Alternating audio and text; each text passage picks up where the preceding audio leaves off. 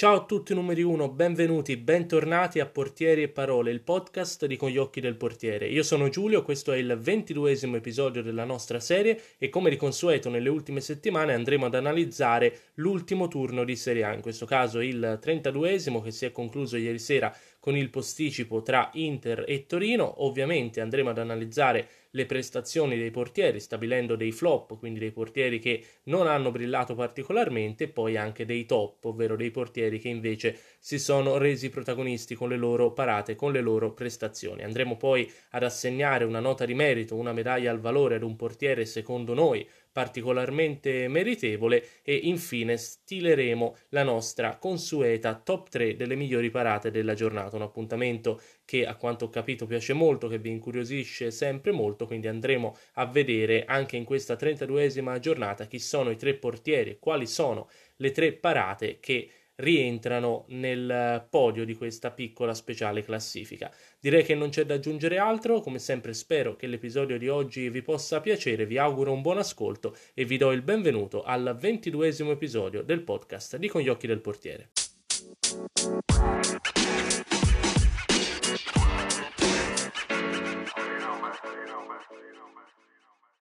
Cominciamo dai flop e cominciamo col dire che, a differenza delle scorse settimane in cui avevamo fatto fatica a trovare dei peggiori perché i portieri del nostro campionato si erano comportati tutti in modo abbastanza convincente, questa settimana, questa giornata soprattutto invece eh, ci sono state diverse prestazioni rivedibili, quindi abbiamo trovato tre portieri che eh, secondo noi meritano purtroppo di rientrare tra i peggiori di giornata. Il primo è Andrenacci, il portiere del Brescia che ha sostituito Joronen nella partita contro la Roma e eh, ci sentiamo di dire che dopo un primo tempo tutto sommato positivo in cui si era fatto trovare pronto quando chiamato in causa, nella ripresa invece eh, secondo me ha delle responsabilità sui gol della Roma. Diciamo che non è stato straordinario sul gol di Fazio, è vero che il tiro era ravvicinato però insomma era abbastanza centrale, non è riuscito a tenerlo tra le mani e di fatto se lo è messo in porta. Sul gol di Kalinic si è fatto ubriacare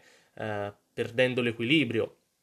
dal movimento dell'attaccante della Roma e infine sul gol di Zaniolo secondo me ha tante tante tante responsabilità perché il tiro sì è forte ma eh, praticamente gli piega le mani e entra all'altezza del, del primo palo, quindi diciamo che eh, sui tre gol della Roma Andrenacci poteva fare sicuramente meglio, in particolare su quello di Zaniolo, quindi diciamo che la sua prestazione opaca ha riflettuto anche quella del Brescia che non ha avuto grandi chance di portare a casa dei punti contro la Roma. L'altro flop di giornata invece eh, purtroppo è Luigi Sepe. Il portiere del Parma, diciamo, ha avuto la fortuna, tra virgolette, che la sua squadra sia riuscita in extremis con due gol nel recupero a recuperare lo svantaggio contro il Bologna, però secondo me è responsabile dei due gol della squadra rossoblù. Il primo, quello di Danilo, infatti, nasce da un calcio d'angolo provocato proprio da Sepe che su un tiro centrale ha sbagliato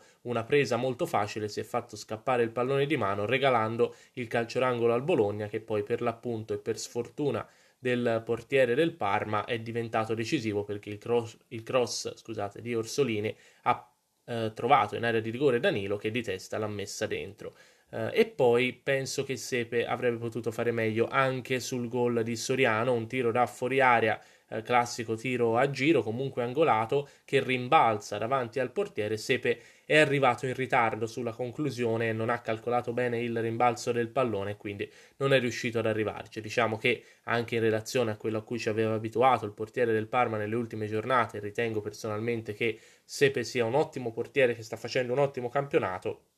Ecco, diciamo che invece nella partita con il Bologna non ha brillato particolarmente, quindi ritengo giusto inserirlo tra i flop di questa giornata. Chiudiamo eh, la categoria, la parte dei flop, ovviamente con Samir Handanović. Eh, l'errore del portiere dell'Inter contro il Torino è stato palese, è stato ovvio, eh, questo traversone innocuo, facilmente controllabile da Handanović che invece ehm, si lascia scappare il pallone dalle mani, letteralmente, di fatto consegnandolo a Belotti, che l'ha messo dentro. Per fortuna di Handanović l'errore non è stato decisivo, perché poi l'Inter ha ribaltato la partita, però insomma una papera del genere da parte di un portiere come Handanović fa sempre notizia, e in questo caso non potevo esimermi dall'inserirlo nei flop. Tra l'altro è la terza giornata consecutiva in cui lo metto tra i flop, ehm, perché effettivamente anche nelle scorse giornate avevo visto un Handanović eh, che non mi aveva convinto come, come al solito, ecco, avevo visto un Handanović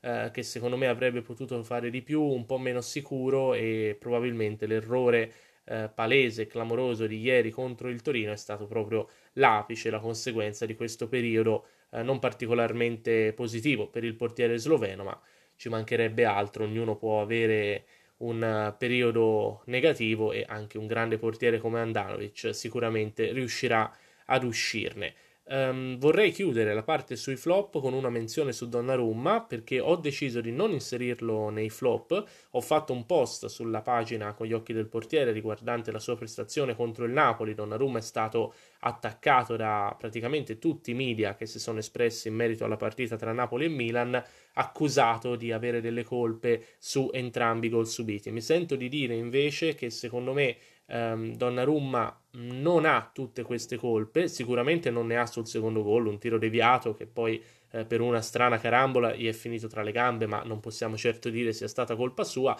Nel primo gol eh, diciamo che ehm, è stato accusato se non altro di aver respinto il pallone non in modo perfetto mh, e poi ha avuto la sfortuna che la palla finisse sui piedi di Di Lorenzo, che ha segnato a porta vuota. C'è da dire però che questo pallone sbucava in mezzo a tante gambe, eh, lui se l'è ritrovato davanti improvvisamente, ha avuto comunque un riflesso che magari poteva essere fatto, eh, soprattutto la deviazione poteva essere fatta in modo migliore, però da qui a dire che Donnarumma ha responsabilità sui gol del Napoli, secondo me ci passa veramente un oceano, e quindi non mi sono sentito,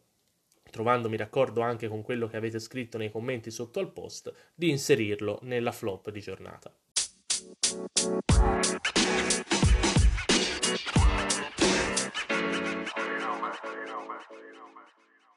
Ma la trentaduesima non è stata una giornata di sole note stonate, perché ci sono state anche delle prestazioni importanti da parte di alcuni portieri, che sono quelli che appunto ho inserito nei top di quest'ultimo turno. Uno di questi è sicuramente Emil Audero. Ho fatto anche un post sulla pagina perché secondo me Audero ha giocato un'ottima partita contro l'Udinese, crescendo insieme a tutta la Sampdoria dopo aver subito il gol di Lasagna e calando anche delle parate importanti per il risultato, in particolare una sullo stesso Lasagna di riflesso con il piede sugli sviluppi di un calcio d'angolo. Ma in generale il portiere della Samp è apparso molto sicuro e eh, anche in crescita nelle ultime settimane. Eh, comunque non è facile giocare in una squadra come la Sampdoria, che Eh, non ha molti punti in classifica, che riceve sempre tanti tiri in porta, e quindi il portiere diventa un, uh, un elemento, un giocatore fondamentale per il risultato. E devo dire che Audero in questa giornata Uh, si è fatto valere sotto questo punto di vista, quindi penso che meriti di rientrare tra i migliori. L'altro portiere che inserisco tra i migliori è uh, Pierluigi Gollini. Uh, non ha fatto tantissime parate contro la Juventus, uh, ne ha fatta una molto bella su un tiro deviato di Cristiano Ronaldo, ha preso due gol su rigore, quindi nessuna colpa per lui, ma in generale Gollini Uh, sta dimostrando, uh, e lo ha fatto anche contro la Juventus, di essere diventato un portiere uh, leader della squadra, quindi non più uno dei tanti giocatori, ma un punto di riferimento anche per una squadra in questo momento fortissima come l'Atalanta. Quindi Gollini uh, non è più il giovane, la sorpresa, ma è un portiere affermato, che è cresciuto tantissimo in questo campionato, che è riuscito anche a trovare quella titolarità che gli mancava qualche anno fa quando si alternava con Berisha, quindi è diventato punto di riferimento dell'Atalanta ma anche di tutto il campionato. Sicuramente Gollini è eh, tra le note eh, più positive di questa stagione, e mi auguro veramente per lui eh, che possa avere un grande futuro,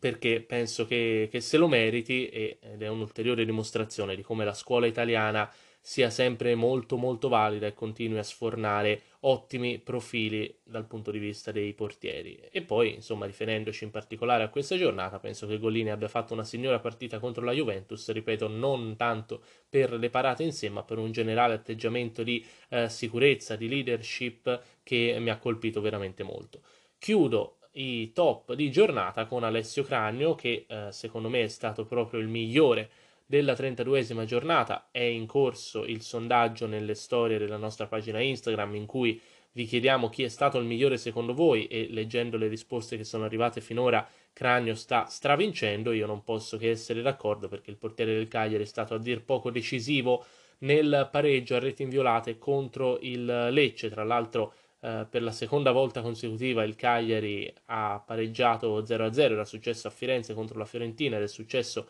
contro il Lecce, ed entrambe le volte è stato merito di Cragno. A Firenze fece una grande parata su Cuamè, contro il Lecce ne ha fatte diverse, in apertura su uh, il tiro di Falco molto insidioso a rasoterra, poi ne ha fatto altre più semplici, e poi la parata capolavoro su Farias a mano aperta in tuffo nel secondo tempo. Quindi in generale partita strepitosa di Cragno, che è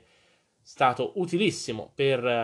rendere la sua porta inviolata, per permettere al Cagliari di prendere almeno un punto contro il Lecce. Quindi direi che non solo rientra tra i top, ma personalmente penso sia stato il migliore della trentaduesima giornata di Serie A.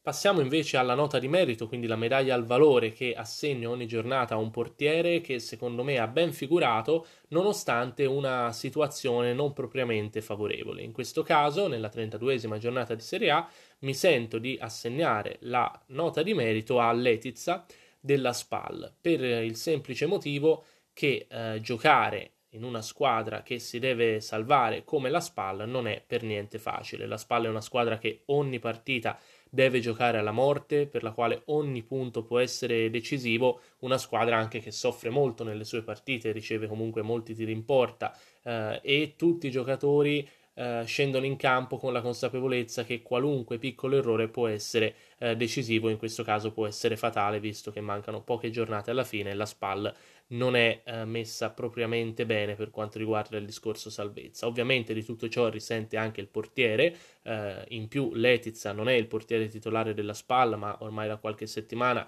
si è ritrovato a dover sostituire un Berisha che comunque aveva fatto bene, quindi le responsabilità per Letizia erano doppie, e eh, visti anche gli alti e bassi delle scorse giornate sono contento di potergli assegnare la nota di merito di questo turno, perché si è ben comportato contro il Genoa, ha parato un rigore a Iago Falque, che per un portiere è comunque sempre una bella soddisfazione personale. Purtroppo per lui non è bastato per evitare la sconfitta della S P A L, però ritengo giusto che eh, venga assegnata a Letizia la nota di merito, la medaglia al valore di questa trentaduesima giornata.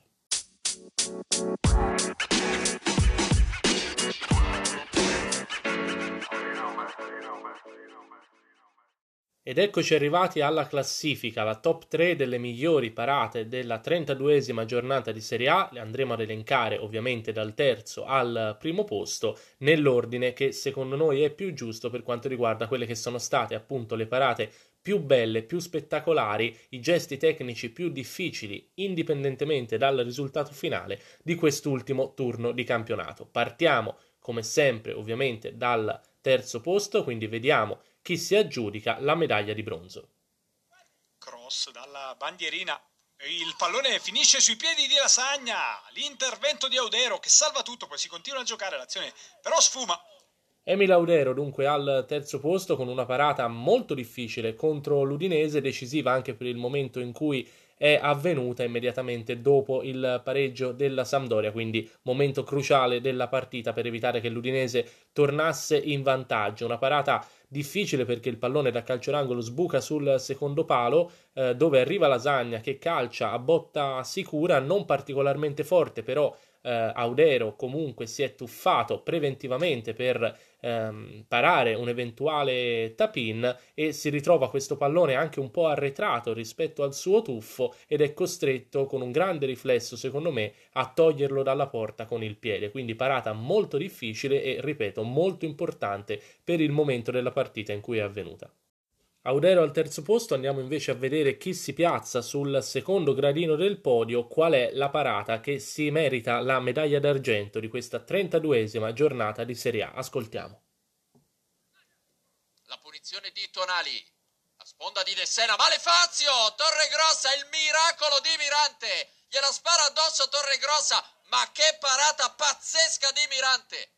Mirante dunque al secondo posto con una parata veramente pazzesca, eh, frutto anche di un grande coraggio del portiere della Roma che su questo pallone conteso in area di rigore sul tiro di Torregrossa praticamente da un metro a botta sicura violentissimo si oppone con il corpo senza paura faccia avanti e eh, è vero che Torregrossa lo colpisce praticamente sul, sul corpo, sull'addome, però Mirante ha il merito di aver avuto il coraggio di opporsi a questa conclusione fortissima, una parata che eh, non è stata importantissima per il risultato, la Roma vinceva già tre a zero, quindi il Brescia avrebbe riaperto la partita per modo di dire, non ci sarebbe stato il tempo per rimontare, però Mirante con questo intervento si è iscritto alla festa della sua squadra e ha messo la firma sulla vittoria della Roma dimostrandosi un portiere di ehm, sicura affidabilità anche quando viene chiamato a sostituire il titolare Paolo Lopez. Eh, non è la prima volta che ce lo fa vedere, però si conferma da questo punto di vista con una parata che secondo me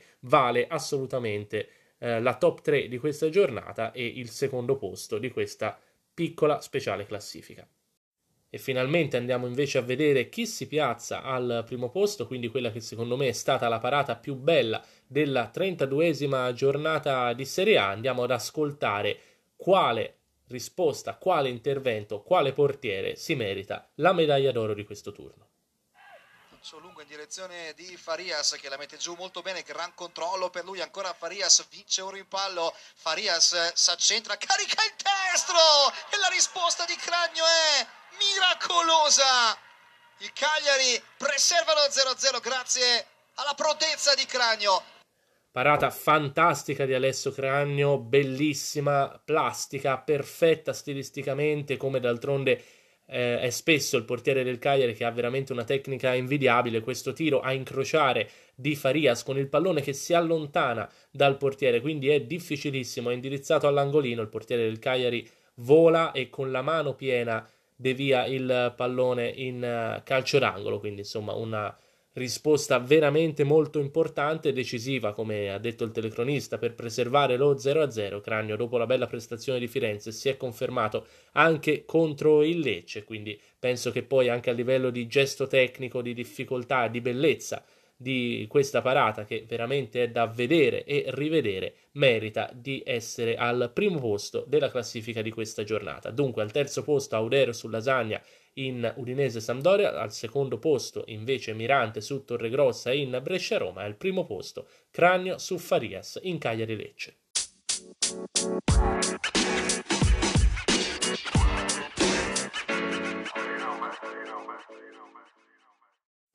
E dunque siamo arrivati al termine anche di questo ventiduesimo episodio di Portiere e Parole, il podcast di Con gli occhi del portiere. Come sempre vi invito a commentare i nostri post sulla pagina o a scrivermi in direct per dirmi quella che è la vostra opinione, se siete d'accordo o no con le scelte che ho fatto, semplicemente per parlare insieme di calcio e di portieri. Spero che l'episodio di oggi vi sia piaciuto, come sempre vi do appuntamento al prossimo che uscirà immediatamente dopo la conclusione della prossima giornata che sarà la trentatreesima. Vi auguro un buon proseguimento e vi ricordo di guardare il mondo e in particolar modo il calcio sempre dalla nostra prospettiva, sempre con gli occhi del portiere. Ciao!